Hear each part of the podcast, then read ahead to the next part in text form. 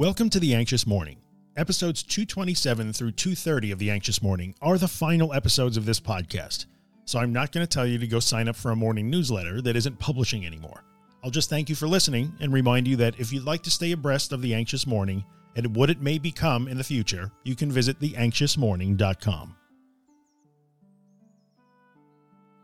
Core recovery concept number four and I think a fitting way to sign off in the final edition slash episode of The Anxious Morning. You can handle it. You always do. Virtually every difficulty along the path to recovery can be traced back to the idea that the experiences we have will be too much or that we are unable to handle them. But, and without intending to minimize anyone's experience, we always do handle our experiences. Sometimes handling things feels good. It makes us feel strong and capable and powerful. Sometimes handling things means just coming out the other side, shaken, but still standing. Both experiences are part of being human, and both experiences count, even when one is not one we aspire to. Maybe you ran to the emergency room because you were afraid. Maybe you skipped an important family event because you were afraid. Maybe you left school or stopped working. Maybe you've been living a highly restricted life because you are afraid. But even as you sat in that emergency room or spent a week feeling disappointed in yourself for skipping that wedding, you were handling it. Even when you're feeling lost and defeated and certain that you can't possibly get better or overcome the bad experiences in your life, you are handling it. You're trying to wipe out feelings and sensations or to completely avoid them.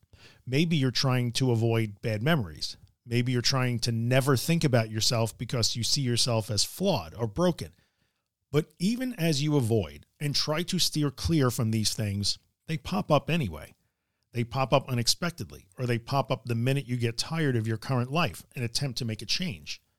We run, but we can't hide. And in the end, even when we run, we are handling things. We feel, we remember, we experience, we come out the other side we will say that we cannot handle things, but we always do. Even ugly crying, screaming in pain, and begging for help is still handling. It's just not the handling you want, but it is handling. Do not lose sight of this. If I could give people just one thing, it would be an increased appreciation for themselves and what they are capable of. We marvel at stories of triumph over adversity. We love tales of resilience. We cheer for those that refuse to give up, but sometimes we fail to see those things in ourselves. We see others as amazing, but ourselves as hopeless and damaged, even as we navigate through difficulty after difficulty. We stand up and applaud for strangers as we berate ourselves and weave tales of futility in our own minds. Why? Why must we do this? Now, I know you can't just decide to believe in yourself. I know that you can't just decide to not be afraid. I know that you can't just flip a switch and see things the way I see them, but you can start with the smallest of changes, a change in direction. You can turn little by little and wind up looking down a new path. Then maybe you can start to take the first tentative steps down that path. Hell, the other paths haven't been working out. So what do you have to lose, right? I will leave you with this, a thing to chew on, something to consider. When I wrote the first edition of this publication a year ago, I was hoping to give you something to think about every morning. I will try once more to do that, and maybe I'll get it right. Instead of saying that you can't handle it, maybe give yourself a break and start to consider that maybe you're just not handling it the best way. That's a very different story, isn't it? You've never been overcome. You've never lost control. You've never gone insane. You've never died. You've had very real, human, impactful experiences, and you came through them. You handled them. So rather than declaring yourself weak or incapable, see yourself as inherently flexible and able to learn. What can I take from these experiences if I look beyond my usual narrative? What would I say to a friend or a loved one if they were making the judgments I'm making? Can I imagine saying those same things to me?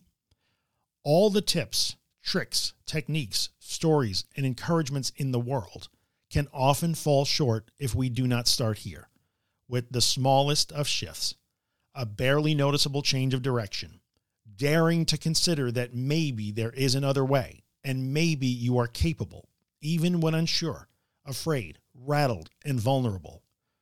I have said and will continue to say that my job is not to convince you that you should get better. My only job is to suggest that maybe, just maybe, you can. Maybe that starts with opening yourself up to the possibility of a you that you have either learned or have been told does not exist. I strongly suspect that that unattainable version of you is attainable and maybe already exists. Maybe you just haven't looked from the right angle yet. If you have followed along with me every morning, or most mornings in 2022, thank you. If you just started following along this morning, thank you. I find it difficult to get my head around the fact that I sat down and did this thing with you 230 times for an entire year. This was an idea that I felt strongly about, but that would never have seen the light of day without your interest, your support, and your participation. I appreciate you, all of you. So, what should we do next? I mean, while we wait for The Anxious Morning to be released as a book, or two.